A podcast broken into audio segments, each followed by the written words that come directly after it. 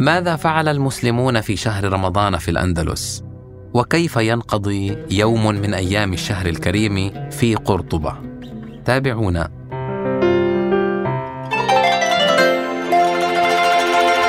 تنوين بلسان عربي.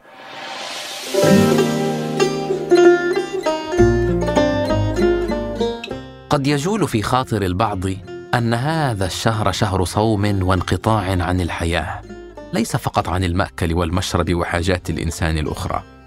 لكن الباحث في تاريخ الفتوحات يجد أن شهر رمضان هو شهر الفتوحات وذروة الفتوحات التي كانت في شهرنا الكريم إنما كانت في خطط المسلمين لفتح بلاد الأندلس والتوسع فيها وإقامة حضارة من حضارات المسلمين الزاهرة لما يقارب ثمانية قرون.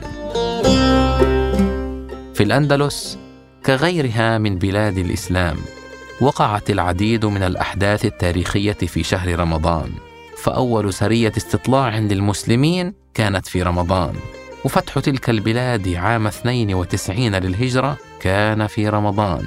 ثم توالت المعارك لاستكمال الفتوحات في رمضان كمعركة بلاط الشهداء على أطراف فرنسا وموقعه الزلاقة التي انتصر فيها المعتمد بن عباد على قوات الفرنجة وقامت إثر ذلك حضارة للمسلمين في غربي العالم.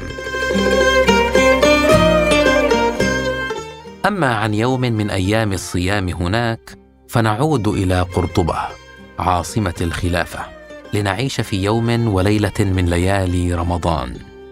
صوت أذان الفجر العذب المنبعث من الجامع الكبير. الطرق مصقوله ومبتلة برذاذ المطر. الرجال والنساء والولدان والصغيرات يتسابقون للصلاة. الأسعار في رمضان تنخفض على عكس غيره من الأقطار في عصرنا. فالمحتسب لا يسمح برفعها كرامة للشهر الفضيل ومن يخالف يعاقب بغرامة.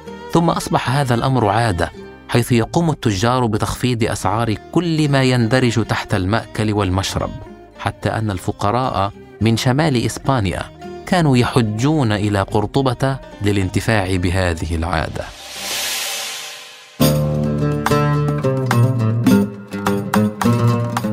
في الشهر الكريم تنتشر عادة الثياب المعلقة. فيعلق السكان على أبواب بيوتهم في أزقة المدينة ثيابا يتصدقون بها على من يحتاج. يأتي موعد الإفطار فيفطر الناس على التمر واللبن ويصلون المغرب ويتجهزون لصلاة التراويح. ثم يتناولون طعامهم المعد بعد التراويح ويغمسون أصابعهم بعدها بالزلابية. وهي حلوى أندلسية اختلفت روايات الناس حول تسميتها. فأكثرها شيوعا أن أحد التجار أمر طباخه بطهي الحلوى فلم يكن في المطبخ إلا الزيت والسكر والدقيق فعجنها ووضعها في المقلاة. وعندما رأى شكلها أضحى غريبا قال باستهجان إنها زلة بي أي أني أخطأت في إعدادها طالبا بذلك عفو سيده. فأصبحت من هنا زلة بي أي زلابية والله أعلم. ولا يودع أهل الأندلس شهرهم الكريم كأبي الوليد بن زيدون الشاعر القرطبي المخزومي حين قال نعزيك عن شهر الصيام الذي انقضى فإنك مفجوع به فمصاب. هو الزور لو تعطى المنى وضع العصا ليزداد من حسن الثواب مثاب. شهدت لأدى منك واجب فرضه.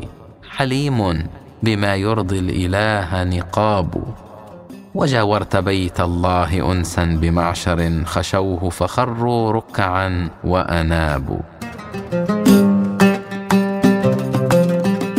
وقال الشاعر ابن أبي خصال الأندلسي نزيل قرطبة عن وداع ليلة القدر وعظيم ثوابها حتى مطلع الفجر. ما لحناه على النحو التالي. أجدك لم تشهد بها ليلة القدر وقد جاء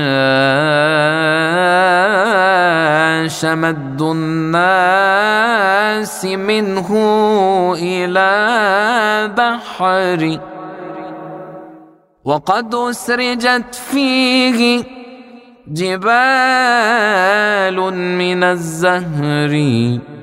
فلو أن ذاك النور النور يقبس من فجري لأوشك نور الفجر يفنى وينفى